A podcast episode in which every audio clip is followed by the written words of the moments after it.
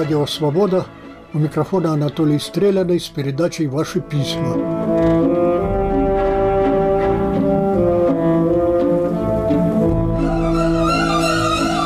На эти дни, чтобы вы знали, приходится знаменательная годовщина. Сто лет назад, пишет Владимир Ясков, 6-19 января 1918 года было разогнано так и не ставшее судьбоносным учредительное собрание, или, как презрительно обзывали его новые хозяева страны, учредилка. Потому оно и было разогнано, потому и не стало судьбоносным, что этим словесным плевком наградили его не только оккупанты, но и, чего греха таить, народ, сам же избиравший на него депутатов по всей империи – потому что депутатов-то он избирал, но чутким своим циничным умом понимал, ни хрена из этой затеи не выйдет. Время нынче не для собраний, а для мародерства, пишет Ясков. Ленин тогда говорил, массы радикальнее нас в сто раз. Так он отвечал людям, которые осуждали большевиков за то, как лихо они стали отнимать у хозяев их заводы и фабрики, имения и земли – как, то есть, последовательно принялись выполнять то, что обещали народу, когда боролись за власть. Заводы и фабрики рабочим, земля крестьянам, а всем мир. Можно тут вспомнить и то, что на строительство коммунизма они отвели тогда себе 10 лет. Ленин, пожалуй, тверже всех верил, что именно через 10 лет будет то, что предсказал Маркс. Каждый будет работать столько, сколько захочет, а получать, в общем, тоже сколько захочет. Дословно, от каждого по способностям, каждому по потребностям. Понятно, что учредительное собрание из представителей всех сословий не могло и помыслить об устройстве такого рая на российской земле. Вот те, кто мог помыслить, и разогнали учредилку. Народ, да, он хотел все отнять и поделить. Но большевики, самые идейные из них – Кроме этого, хотели подарить ему такую счастливую жизнь, что ни пером не описать, ни в сказке рассказать. Потом наступило похмелье. Сегодня другой пир, читаю. Моя ближайшая родственница, родившаяся в середине 30-х, в детстве пережила не просто нищету, но длительные периоды голода и смерть половины братьев и сестер.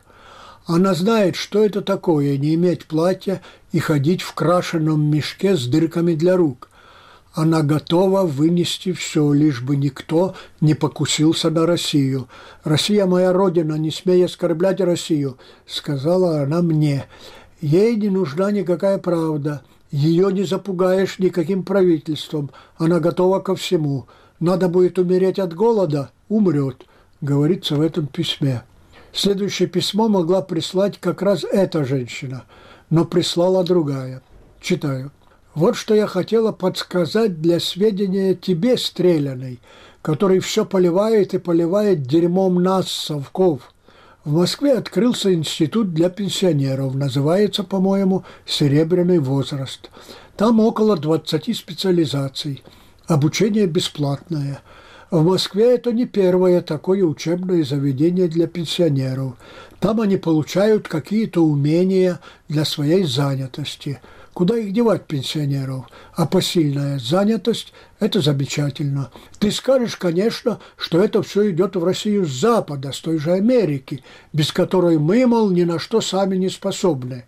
К твоему сведению, пенсионеров у нас обучают много лет, еще до Горбачевской перестройки. Но сейчас – очень широкое поле для занятий. В Сколково налажено обучение высоким технологиям. В каждом городе страны работают курсы для обучения разным, иногда простым специальностям. Не считая вузов, где стариков полно, в МГУ тоже есть. Мы своих стариков не отправляем в дома престарелых, как в других странах. Дети с нами живут столько, сколько захотят.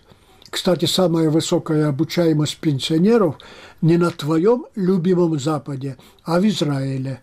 А твои высказывания насчет того, что мы все берем у Запада, что я тебе скажу? Хорошо тебе повернули мозги, пишет эта слушательница. Пусть вас не собьет с толку то, что Израиль эту жемчужину западного мира, она отлучила от Запада. И на старуху бывает проруха. А так, кто она, эта женщина?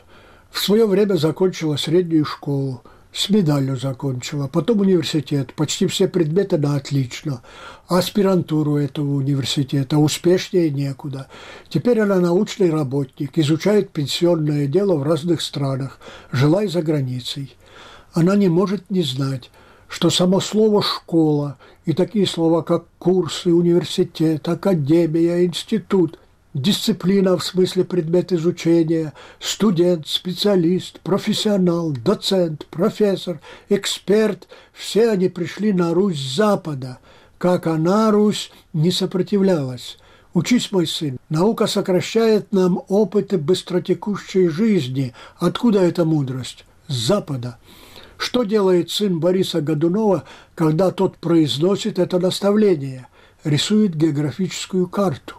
Откуда слово «география»? Оттуда вестимо, с запада проклятого.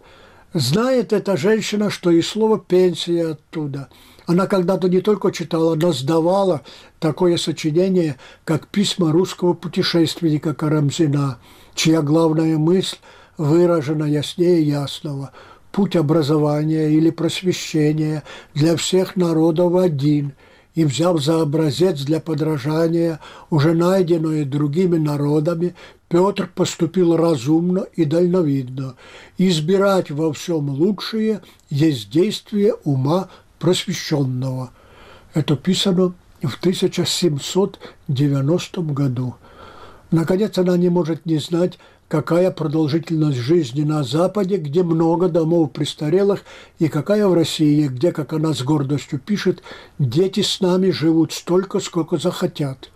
Не может она не знать, что на деле означает это «сколько захотят», что за этим стоит, какие страдания, зачем же пишет, почему, куда подевались ее знания, причем такие, которые есть даже у человека, едва умеющего читать.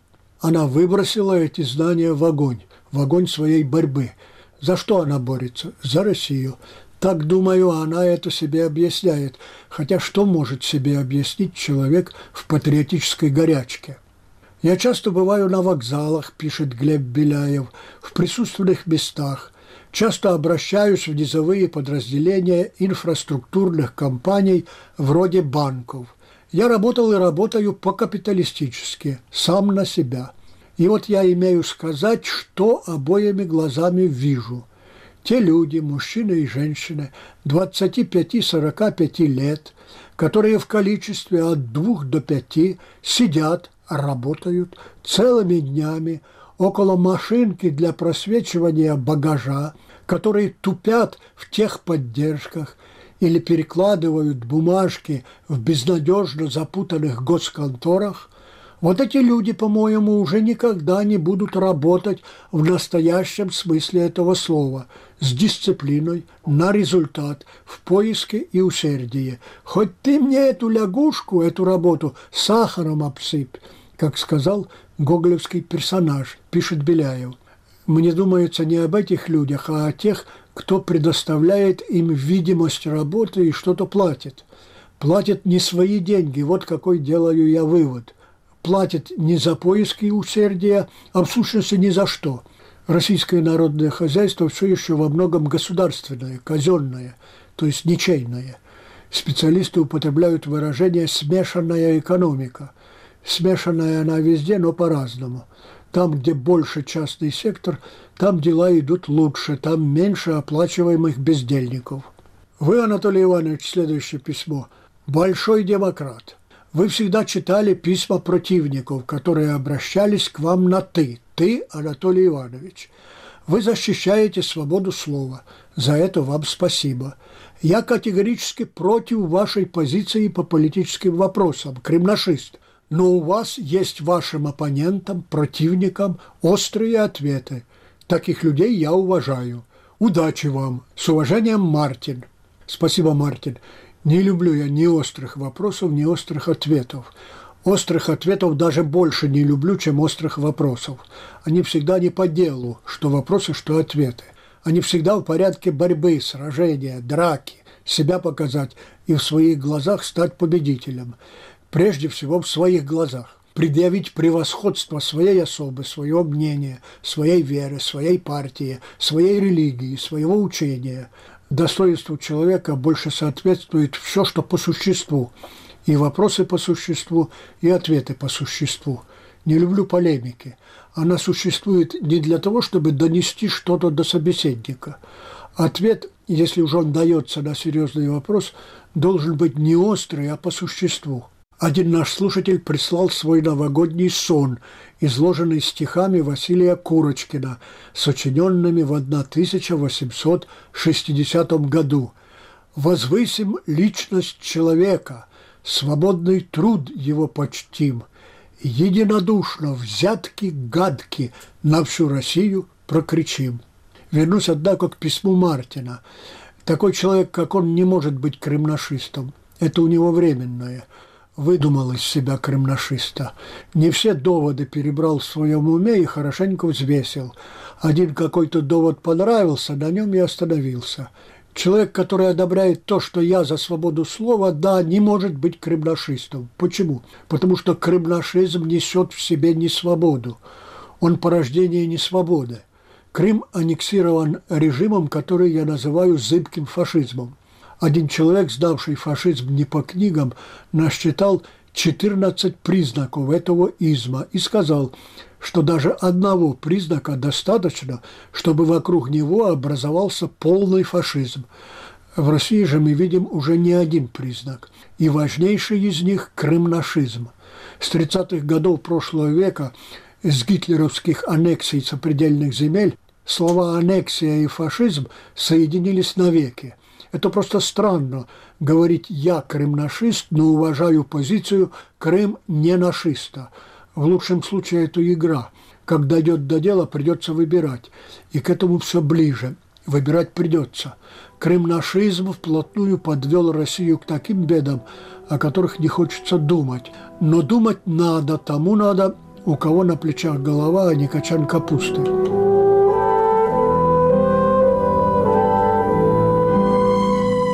Радио «Свобода». У микрофона Анатолий Стреляный с передачей «Ваши письма».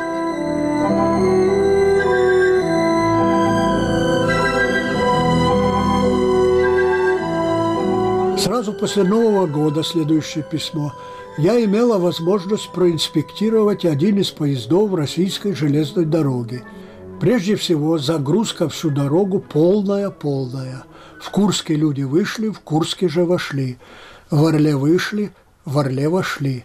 В поезде есть услуга, душ за 150 рублей. Можешь принять, никаких проблем. Оказывается, теперь в каждом фирменном поезде российской железной дороги есть такая услуга. Есть и такая, как провоз багажа. До 200 килограммов можно поместить в багажном отделении. Есть вагон для инвалидной коляски – мое природное чутье и здравый смысл помогли принять нужное экономическое решение – взять последнее нижнее боковое место в плацкартном вагоне. Это лучше, чем верхнее, лучше, чем в сидячем вагоне и дешевле, чем нижнее не боковое, и намного дешевле, чем нижнее место в купейном вагоне. Короче, у тебя есть и сидячее место со столиком, и полежать можно, ножки вытянуть. Вагон идеальный, продолжает эта слушательница. Новый, чистый и мягкий. В нем тихо-тихо. Все культурно читают или спят. И это плацкарт. В нем едут бедные или экономные, как я. Россия, мля, в поезде ходит полиция с интеллигентными лицами, следит за порядком. Все знают, что за выпивку штраф и высаживают на первой же станции. Белье белоснежное, матрасы, подушки удобные, незамызганные, практически новые. Есть ресторан, чай за 30 рублей. Есть новогоднее меню, можно заказать рождественскую индейку и семгу, декорированную красной икрой за тысячу рублей. Сообщает эта слушательница. Я придаю таким письмам немалое значение. Они показывают, что в России – есть такие управленцы, организаторы, которые любят и умеют работать по-современному. Похоже, их несколько больше, чем думают пессимисты. Этим кадрам не могут нравиться нынешние погоды. Тут у меня ни малейшего сомнения. Но что с ними будет дальше, как Родина распорядится их умами и способностями, не знаю. Объездив полмира, Анна Бестров ни разу не была в Крыму. Побывав там прошлым летом, недавно она пространно описала свое путешествие. Она, по ее словам, трекер. Странно, почему трекерка или трекерша звучало бы для русских насмешливо. Это любители продолжительных походов и блужданий по горам. Ее описание оказалось на моей странице в Фейсбуке. Она назвала его приглашением разделить восхищение от путешествия в Крым. Кое-что прочитаю – в отличие от моих излюбленных трекингов в Гималаях, формат походов в Крыму более щадящий. Длинный переход подобен динамической медитации. Начинаешь слышать и слушать себя и Бога внутри себя. Далее о более простых вещах. Продукты в магазинах и на рынке стоят так же, как и в Москве, но здесь все гораздо вкусней. Сахаристые на разломе помидоры, брызжущий соком сладкий красный лук, огурцы, зелень – все вне конкуренции. А домашний сыр, колбаса и алкоголь, к примеру, самодельный коньячок, чача, настоянное на дубовой коре, местных травах, миндале или ваниле. Это что-то и всего-то по 500 ре за литр отменного качества. На утро никаких негативных последствий для организма, пишет она. Ей везло на покладистых проводников и экскурсоводов. В доме музея Грина хранитель разрешил мне посидеть в кресле писателя, Вдруг да преисполнюсь вдохновения. Через день после тропы Грина проводник пригласил нас с дочкой в заповедник. На самом деле для туристов он закрыт, но у него есть свои каналы. Не воспользоваться такой возможностью – просто грех. В 4.30 утра мы были уже на тропе. Рассвет встречали в горах. Грандиозное зрелище. Солнце над Коктебелем. Завершается сочинение так. «Закончить хочу Волошиным, все-таки без него никак. О Кемерии темная страна, заключена и преображена» и так далее. Да, каждый раз на пути в Тихую бухту она подолгу смотрела на знаменитое плато, словно специально устроенное для планеристов. Читаю – в конце 30-х годов здесь, в СССР, побывал Герман Геринг, рейхсмаршал нацистской Германии, создатель Люфтваффе, известный фанат планеризма. Во время войны он лично запретил немецким летчикам бомбить это плато в целях сохранения его уникальных летных качеств. Может быть, поэтому мы и можем сейчас лицезреть безупречно ровную вершину горы, иллюстрацию неоднозначности водораздела между добром и злом, пишет госпожа Бестров. Одна существенная подробность. Отправилась она в Крым не через Украину, что было возможно, а минуя эту страну, то есть побывала на украинской территории без разрешения украинских властей, нарушила закон. За это ее осудили ее читатели украинки и украинцы. От них-то я и узнал об этой женщине. Они не стали обсуждать с нею Геринга. Евгения Комарова, например, написала о другом. У меня ощущение, что на меня амбалы ночью напали, избили, и сережки из ушей с кровью вырвали, а теперь люди, прекрасно знающие о том, как все было, в моем присутствии спокойно обсуждают красоту и стоимость этих сережек. Елена Мирошниченко. Я когда читаю такое, у меня ледяной холод в душе, как из склепа, а не с мертвыми душами – Слушайте, как ответила этим людям Анна Бестров. «Я убежденный антагонист существующего в России режима и аннексии Крыма. Неоднократно участвовала как в акциях протеста, начиная с Болотной, так и в дискуссиях на эту тему. Прошедшим летом впервые побывала в Крыму. Как думающему человеку хотелось своими глазами пощупать материю, что к чему – больше не верю ни одной пропаганде, ни левой, ни правой. Да, летала самолетом Москва-Симферополь, так как это самый удобный логистический прием. Только и всего. объясняет своим недоброжелателям Анна Бестров. Да, только и всего. Вот как стало быть, современный русский человек с запросами любит удобства, в том числе логистические. Логистические – это удобства передвижения. Думаю, что будущие заметные перемены в России будут, если будут, вызваны волей других людей, тех, что попроще, не таких требовательных, не имеющих понятия, что такое динамическая медитация и какие добрые дела следует числить за рейхсмаршалом Герингом. Вспомнилось тут мне, Анатолий Иванович, следующее письмо, как один прославленный русский политзаключенный, едва покинув после десяти лет путинский лагерь, доставил своим коштом в Киев чуть ли не целый пассажирский состав лучших друзей Украины. Это были самые известные, даже прославленные демократы. Идея заключалась в том, чтобы уговорить украинцев не слишком далеко уходить от России после Майдана, поскольку она, мол, не вся путинская. Есть такое французское выражение «дежавю», по-русски «то, что уже было», повтор. Вот этот десант лучших друзей Украины из Москвы с задачей вернуть украинцев в строй, чтобы дружной демократической семьей бороться за все лучшее против всего плохого, мне напомнил историю столетней давности, пишет автор. Точно так же, с таким же намерением, поспешили в Киев ровно сто лет назад петроградские демократы, как только узнали, что там какие-то люди объявили себя властью и хотят автономии Украины в составе демократической России. Всего-навсего автономии. Но это так обеспокоило лучших людей Петрограда, что они бросили все свои дела и помчались в Киев – пишет господин Яценко.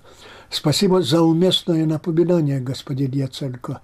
Войти в тот десант Ходорковского отказался один единственный человек. Один единственный человек сразу увидел имперскую подоплеку той вполне благонамеренной затеи. Это историк и политолог Игорь Клямкин. Он не ошибся, как показало дальнейшее поведение бывшего путинского узника. Был узником, стал союзником – в главном, как ни верти, союзником, хотя и называют его уголовником. «Нам с мужем за сорок», – пишет женщина, придумавшая себе имя Коко. «У нас нет детей.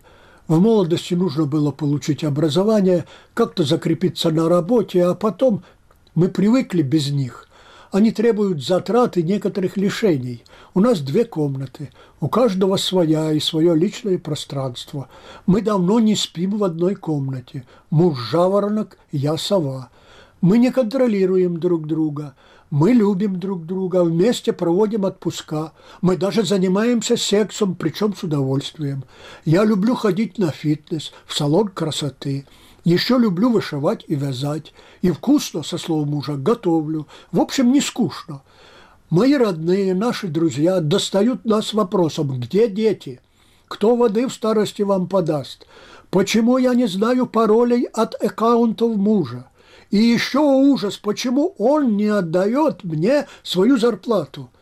Мне сложно объяснить им, что для меня, бедной инженерки в небольшом белорусском городе, все-таки что-то значит качество жизни. Вот, блин, не хочу я есть батон с колбасой на завтрак и макароны с сосиской на обед. Я не очень прихотлива, но хочется питаться так, как мне нравится, а не по потребительской корзине. По ней мы вдвоем должны съесть за год 130 килограммов ржаного хлеба и 86 пшеничного и 230 картошки – Примерно так живут мои подруги. Спят с мужьями в одной комнате и даже в одной кровати, но отпуска проводят по отдельности. Это их дело. Я слушаю их упреки и бесцеремонные вопросы, киваю, улыбаюсь. Некоторые в разводе, у кого-то есть любовник. Кто-то терпит пьянки и измены, но лишь бы не развод. Меня осуждают, но я не осуждаю их. Живут как большинство.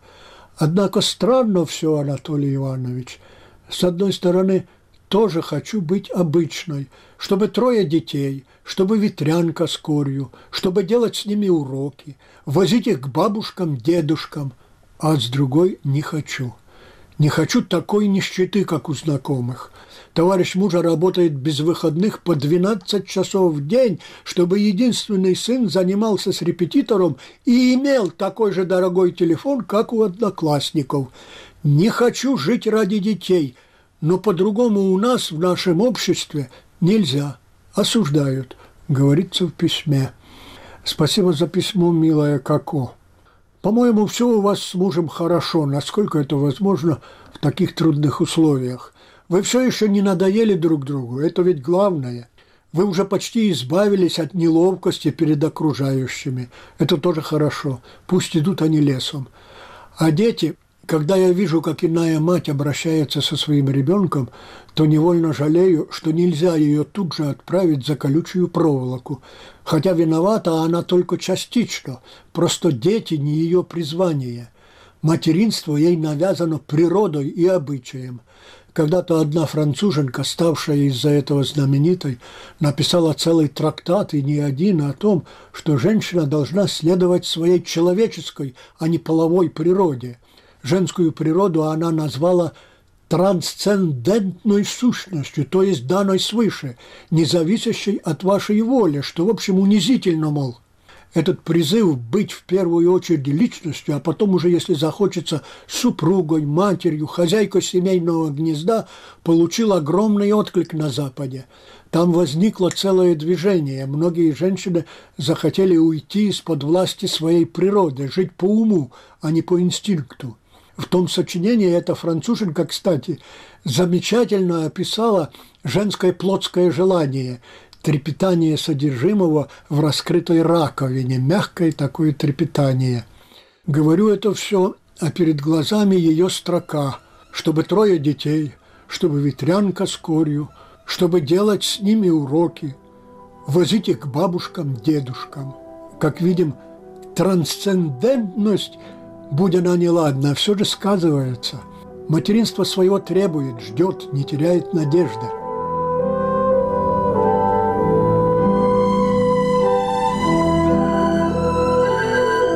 На волнах радио «Свобода» закончилась передача «Ваши письма».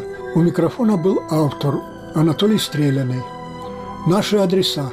Московский, улица Малая Дмитровка, дом 20, 127, 206. Пражский адрес – Радио «Свобода», улица Виноградска, 159А, Прага, 10 102 Записи и тексты выпусков этой программы можно найти в разделе «Радио» на сайте свобода.орг.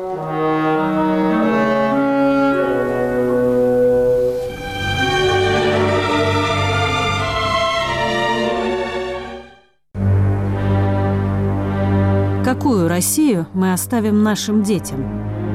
Понятия не имею, но хорошую не оставим, это точно. Я надеюсь благополучной страной, которая выберется из этого кризиса, что наши дети будут получать достойное образование.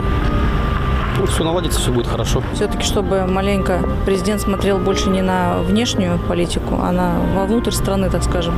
Я думаю, что такой гигант с такими ресурсами, все зависит от воли к победе. Потому что мы обещаем одно, а реализуем мне с трудом верится, что с нашими олигархами такими мы построим хорошее будущее нашим детям. Когда мы жили, вообще не было ни ипотек, ничего, как-то жили. Вы считаете, что у нас есть Россия? В последнее время не вижу. Радио «Свобода». Глушить уже поздно.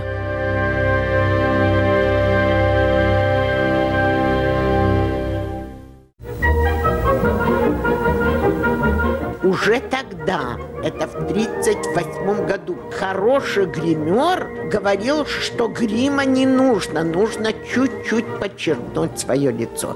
В пятничном выпуске «Поверх барьеров» речь пойдет о гриме и гримерах, работающих в кино и в театре. Очень тонкий, незаметный лассировочный грим должен быть киноактера. Изменить лицо, но так тонко и такими средствами – с учетом камеры, кинопленки, освещения, с учетом таланта оператора, с учетом проявщиков в этой лаборатории, где пленку проявляют. тона были такие нежные, такие пахучие. Грим был такого хорошего качества. Я не знаю, как теперь грим. Я последние 20 лет не гримировалась на сцене. Подробнее о гриме в «Поверх барьеров» сразу после новостей.